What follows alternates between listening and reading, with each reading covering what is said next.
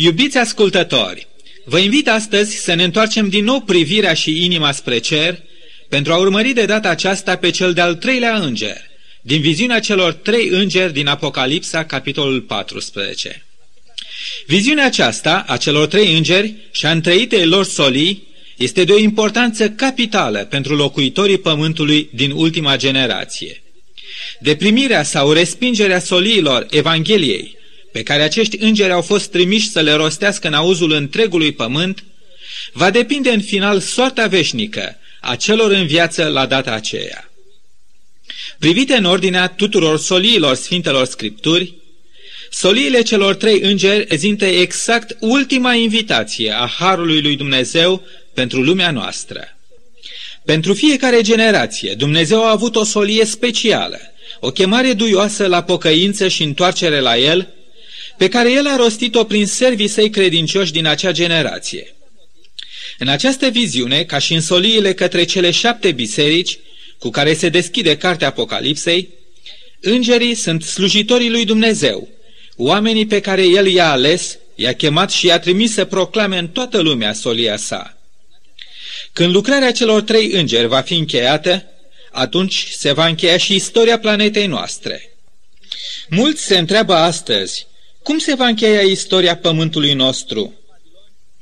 Căci mulți gândesc că pământul nostru nu va mai putea dura mult din cauza prea multor cataclisme, războaie, molime, cum și din cauza prea multei stricăciuni, nedreptăți și suferințe. La o asemenea întrebare, solia celui de-al treilea înger dă un răspuns clar. Istoria planetei noastre se va încheia printr-un eveniment grandios, măreț, captivant și copleșitor în importanța lui – revenirea în slavă și cu putere a Domnului nostru Isus Hristos. Dar până la acest eveniment, îngerul al treilea mai are o lucrare de îndeplinit.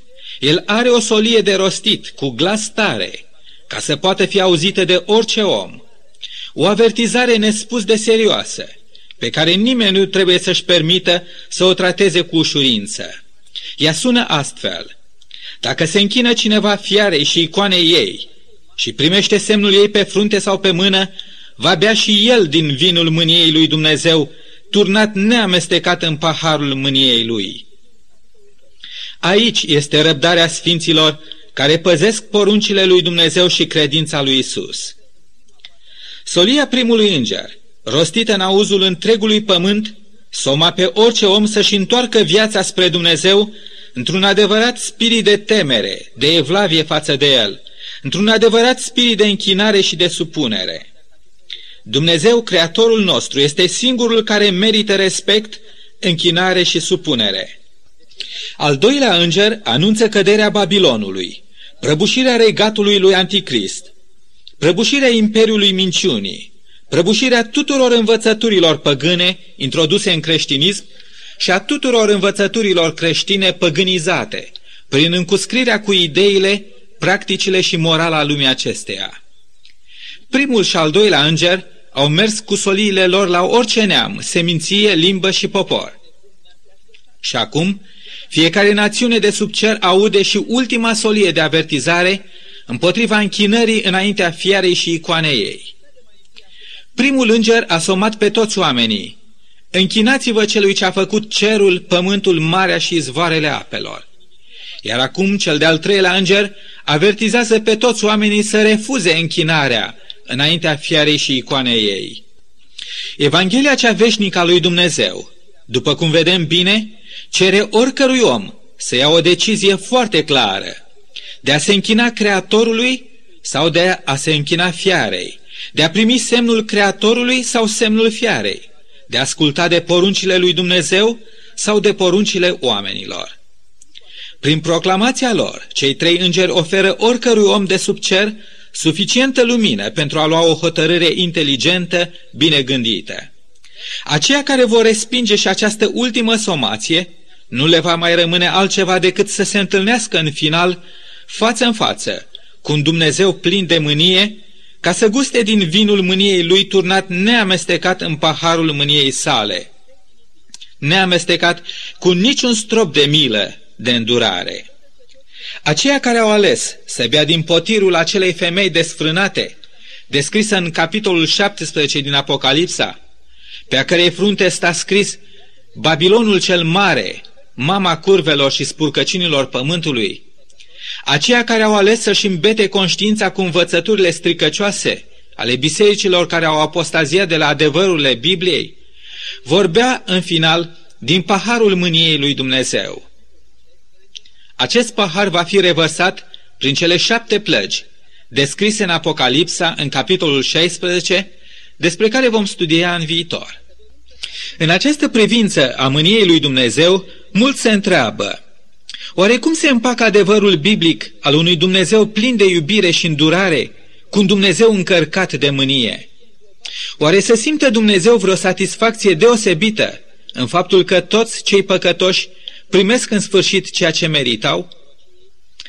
Fără îndoială că nu de puține ori am fost deranjați de mașini care au trecut pe lângă noi ca un bolid, ale căror șoferi acționau ca și cum șoseaua ar fi fost numai a lor, punând astfel într-o vizibilă primejdie viața noastră și a altora care ne străduiam să respectăm legile de circulație.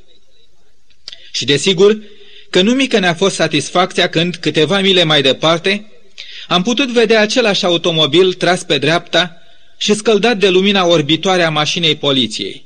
Era acel șofer primind ceea ce merita, pedeapsa, tichetul. Oare să simtă Dumnezeu același gen de satisfacție? Nu. Dumnezeu iubește pe cei păcătoși. Nu are importanță cât de nevrednici ar fi ei. El îi iubește cu adevărat, indiferent de purtarea lor față de El.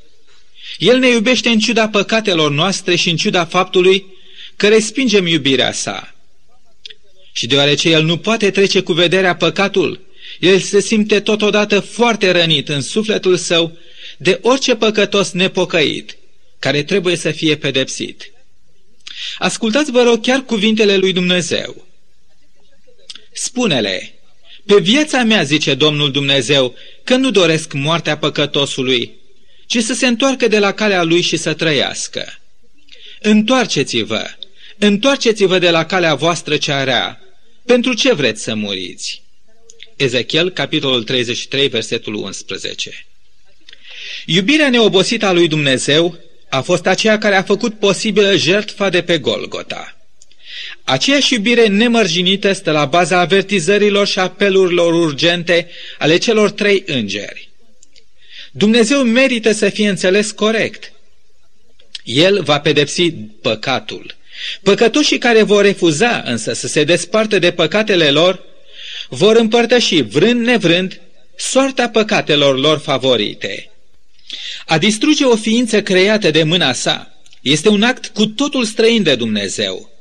Tocmai de aceea, în viziunea celor trei îngeri, cu mult înainte, ca Dumnezeu să-și reverse mânia sa asupra păcatelor pământului, rostește cu glas tare în auzul întregului pământ ultima avertizare a Creatorului, ultima sa chemare la pocăință, ultimele apeluri ale iubirii sale.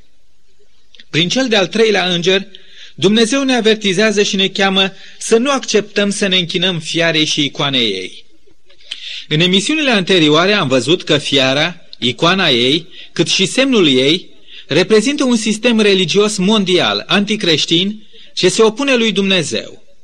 Acest sistem, denumit în Biblie Anticrist, cuprinde în esență un fals sistem de închinare și de mântuire, care este o contrafacere a mântuirii lui Dumnezeu prin credință. Cele două sisteme de închinare, a lui Dumnezeu și a lui Anticrist, vor intra în curând în ultima mare încleștare și bătălie. Ateismul, prin însăși natura lui, este un sistem de gândire în directă opoziție cu Dumnezeu. Dar cea mai mare batjocără la adresa lui Dumnezeu nu este aceea care vine din partea unui ateist. Cu mult mai mare și mai primejdioasă este poziția celora care pretind a fi creștini, dar care atât prin concepțiile, cât și prin purtarea lor se dovedesc a fi străini de caracterul lui Isus, de legea sa, de lucrarea sa. Aceștia sunt cele mai de temut unelte ale satanei din lăuntrul bisericii. Mustrarea pe care am văzut că o adresează Domnul Isus ultimei sale biserici la Odiceea este simbolică pentru condiția spirituală a urmașilor săi din aceste ultime zile. Este semnificativă. Știu faptele tale, că nu ești nici rece, nici în clocot. O, dacă ai fi rece sau un clocot, dar fiindcă ești căldicel, nici rece, nici în clocot, am să te vărs din gura mea. Împotrivirea fățișii a celor necreștini față de avertizările divine este o amenințare cu mult mai mică pentru cauza lui Hristos și a bisericii sale decât amenințarea care vine din partea membrilor încropiți ai bisericilor creștine, care aleg să se închine lui Dumnezeu, așa cum le dictează gusturile lor. Ei sunt încropiți și datorită acestui fapt, ei sunt totdeauna dispuși să se dea de partea majorității. Credincioșia lor religioasă este condiționată de legături de familie, de legături de afaceri, de tradiții și obiceiuri de care nu sunt dispuși să se deslege așa de ușor. Inima lor este împărțită și atunci când Dumnezeu le cere să se arate ascultători cuvântului său, ei încep să raționalizeze ascultarea și de dragul păcii și al unității și a cine știe ce alte avantaje, ei refuză să ia o poziție clară față de adevărul lui Dumnezeu. Ei sunt cu adevărat o hulă la adresa lui Dumnezeu în această lume. Ei pot să pară într-un sens religioși, bun închinători ai lui Dumnezeu, dar în realitate ei se închină azi altor Dumnezei. Tocmai aceștia sunt primii care se vor închina mâine fiarei și chipului ei și vor accepta să primească semnul ei pe frunte sau pe mână.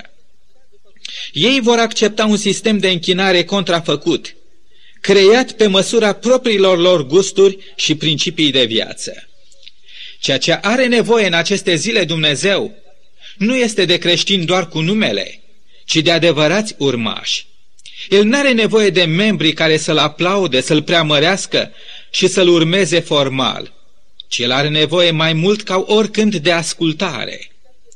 Dacă fiara, papalitatea care va prelua în final conducerea tuturor bisericilor apostaziate, susține cu tărie că duminica este semnul puterii ei, iar Dumnezeu pe de altă parte susține despre sabat că este semnul puterii sale creatoare. Și dacă El ne cere tuturor, sfințiți sabatele mele, că cele sunt un semn între mine și voi ca să știți că eu sunt Domnul care vă sfințesc. Vom fi noi niște creștini adevărați? Vom arăta noi ascultare de Dumnezeu? Vom aduce noi lui Dumnezeu o închinare veritabilă în duh și adevăr? Ascultarea, ne spune cel de-al treilea înger, prin solia sa, este dovada adevăratei noastre închinări. Iubiți ascultători, aș dori să vă opriți puțin aici și să vă concentrați, vă rog, gândurile asupra acestei idei. Ascultarea este dovada adevăratei închinări. Mântuirea noastră este darul lui Dumnezeu. Ea nu se poate obține nici de cum prin faptele noastre de ascultare de voia sa. Temelia mântuirii noastre nu este ascultarea, ci credința în Isus Hristos și în meritele sale. Aceasta este adevărata Evanghelie. Din potrivă, Evanghelia cea falsă a fiarei este aceea care așează faptele de ascultare ca o chezășie a mântuirii omului. Dacă ascultarea nu este temelia mântuirii, totuși ea este temelia închinării adevărate. Când un om păcătos a venit în legătură cu Evanghelia lui Isus și a cunoscut puterea mântuitoare a Harului Divin, acel om va dovedi această experiență a nașterii din nou printr-o credincioasă ascultare de Isus. Această ascultare va fi temelia închinării sale. Noi nu putem pretinde a ne închina înaintea Creatorului nostru continuând în mod voit să nu ascultăm de cerințele voiei sale. Ce ar putea fi atunci o mai mare hulă la adresa lui Isus decât a spune cu gura noastră, Doamne, Doamne, și în realitate a lucra fără de lege? Nu, nimic nu poate ține locul ascultării pe care Dumnezeu așteaptă de la noi atunci când venim să ne închinăm înaintea sa. Într-o zi de demult, un împărat al lui Israel s-a gândit să vină în fața poporului cu toată suita curții sale și cu un vădit spirit de religiozitate și evlavie să aducă o jertfă lui Dumnezeu pentru el și pentru tot poporul. Numai că evlavia lui era fățarnică. Saul, acel împărat, încerca să săvârșească o slujbă de închinare, dar care era în directă opoziție cu poruncile clare ale lui Dumnezeu. Aceasta nu era prima dată când Saul a lăsat deoparte poruncile lui Dumnezeu pentru a urma propriile sale căi, a ce credea el că este bine. Ca mulți oameni din zilele noastre, împăratul Saul se obișnuise să ia hotărâri bazate nu pe ceea ce cerea Dumnezeu, ci pe considerente de ordin politic, social sau economic, în funcție de avantajele care îi surâdeau la un moment dat. Și Dumnezeu a răbdat cât a răbdat, ani și ani, până când i-a dat lui Saul o ultimă șansă de a dovedi loialitatea sa față de Dumnezeu. Dumnezeu i-a poruncit lui Saul să nimicească cu desăvârșire pe amaleciți împreună cu vitele lor. Și acum priviți-l pe Saul, pe drumul său spre casă încărcat de laurii celei mai strălucite victorii din toată cariera lui militară. Însă în cale îi iese prorocul Domnului, Samuel, trimis de Dumnezeu. Încântat și mulțumit cu sine însuși, Saul salute pe prorocul Samuel cu cuvintele pe care le găsim scrise în întâia carte a lui Samuel la capitolul 15 cu versetul 13. Samuel s-a dus la Saul și Saul i-a zis, Fii binecuvântat de Domnul, am păzit cuvântul Domnului. Dar Samuel îi răspunde, Bine, bine, dar ce înseamnă atunci behăitul acesta de oi, care ajunge la urechile mele și mugetul acesta de boi pe care îl aud? Saul începe atunci să se scuze, să explice raționamentul său, că el a cruțat animalele amaleciților pentru că de fapt erau mai frumoase și mai bune și că de fapt a intenționat să le aducă jertfă lui Dumnezeu. La toate aceste explicații și scuze, prorocul Samuel a avut o singură întrebare. Oare îi plac Domnului mai mult arderile de tot și jertfele decât ascultarea de glasul Domnului? Ascultarea face mai mult decât jertfele și păzirea cuvântului său face mai mult decât grăsimea berbecilor. Căci neascultarea, a continuat Samuel, este tot atât de vinovată ca și ghicirea. Și împotrivirea nu este mai puțin vinovată decât închinarea la idol și terafimi. Fiindcă ai lepădat cuvântul Domnului, te leapădă și el ca împărat. Cred că această întâmplare de demult ilustrează cum nu se poate mai bine în ce constă de fapt punctul de conflict între sistemul de închinare al lui Anticrist și sistemul de închinare al celor ce urmează pe miel. Care este de fapt, în esență, diferența dintre cei ce se închină fiarei și icoanei ei și aceia care se închină lui Isus Hristos? Este exact diferența dintre aceia care au ales să clădească pe stâncă sau pe nisip. Această diferență este dată de cele două sisteme de închinare și de cele două metode de închinare. Una este mântuirea prin credința în Harul lui Hristos și cealaltă este mântuirea omului prin propriile sale fapte și metode. Închinătorii mielului, rămășița bisericii lui Isus, au la baza închinărilor adevăratul spirit, ascultarea. Aici este răbdarea sfinților care păzesc poruncile lui Dumnezeu și credința lui Isus. Aceștia au zidit credința lor nu pe cuvântul oamenilor, ci pe Isus adevărata temelie. Aceștia au învățat că închinarea față de viul Dumnezeu cere o ascultare atentă a tuturor instrucțiunilor sale. Lucrul cel mai de preț azi este să dăm ascultare glasului primului înger, care ne cheamă temeți-vă de Dumnezeu, dați-i slavă și închinați-vă. Alături de această solie, noi trebuie să luăm aminte și la solia celui de-al doilea înger, care pronunță verdictul divin asupra oricărei încercări false de închinare. În timp ce al treilea înger, prin solia sa, ne arată unde ar trebui să ne găsim azi. Aici, în ceata celora care au răspuns apelului primului înger și au ales să se închine lui Dumnezeu, păzind poruncile sale, au ales să dea ascultare Evangheliei sale. După viziunea celor trei îngeri, zburând prin mijlocul cerului cu o Evanghelie veșnică, pentru ca să o vestească locuitorilor pământului, Apostolul Ioan privește din nou spre cer și iată ce ne relatează. Apoi m-am uitat și iată un nor alb și pe nor ședea cineva care semăna ca un fiu al omului. Pe cap avea o cunună de aur, iar în mână o secere ascuțită. Și un alt înger a ieșit din templu și striga cu glas tare celui ce ședea pe tron. Pune secerea ta și seceră, pentru că a venit ceasul să seceri și secerișul pământului este copt. Atunci cel ce ședea pe nor și-a aruncat secerea pe pământ și pământul a fost secerat. Și din templul care este în cer a ieșit un alt înger, care avea și el un cosor ascuțit. Și un alt înger care avea stăpânire asupra focului a ieșit din altar și a strigat cu glas tare către cel ce avea cosorul ascuțit. Pune cosorul tău cel ascuțit și culege strugurii viei pământului, căci strugurii ei sunt copți. Și îngerul și-a aruncat cosorul pe pământ, a cules via pământului și a aruncat strugurii în teascul cel mare al mâniei lui Dumnezeu. După cum am văzut, soliile celor trei îngeri au ca rezultat faptic împărțirea tuturor oamenilor în două clase. Cei ce se închină fiarei și icoanei ei și cei ce se închină lui Dumnezeu. Pentru fiecare ne spune ultima viziune a Apostolului Ioan din capitolul 14, cerul a pregătit un seceriș. Întrebarea este, iubiți ascultători, noi, pentru care seceriș ne pregătim? Gândiți-vă mult la această întrebare și nu uitați că secerișul în care ne vom găsi atunci va depinde întru totul de tabăra în care ne vom așeza cât de curând între cei ce urmează fiarei sau cei ce urmează pe miel oriunde merge el. Pe cine vei alege să urmezi, iubitul meu prieten? Cui vei alege să te închini?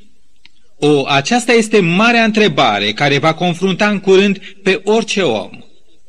Cei trei îngeri ai lui Dumnezeu cu Evanghelia cea veșnică zboară de mult și vor continua să zboare prin înaltul cerului până și vor fi sfârșit lucrarea ce le-a fost încredințată.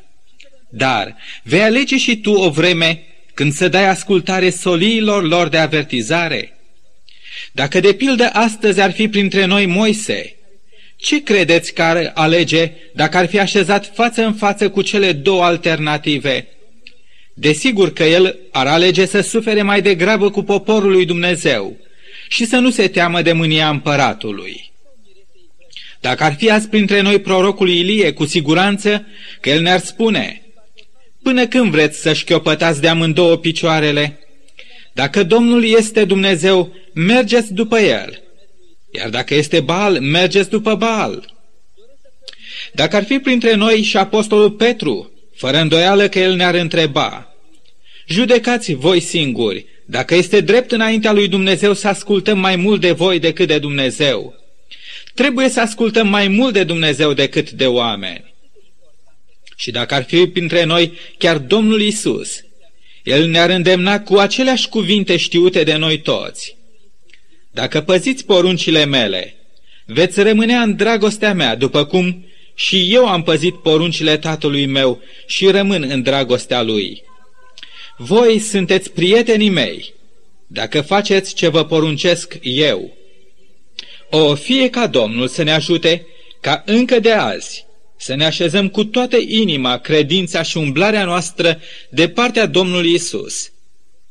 Încă de azi să alegem să clădim pe cuvântul Său și să ne arătăm credincioși adevărați ai poruncilor sale. Și fie ca în ziua cea mare a secerișului său să putem fi adunați împreună cu ceilalți în snopul binecuvântat al celor mântuiți. Amin.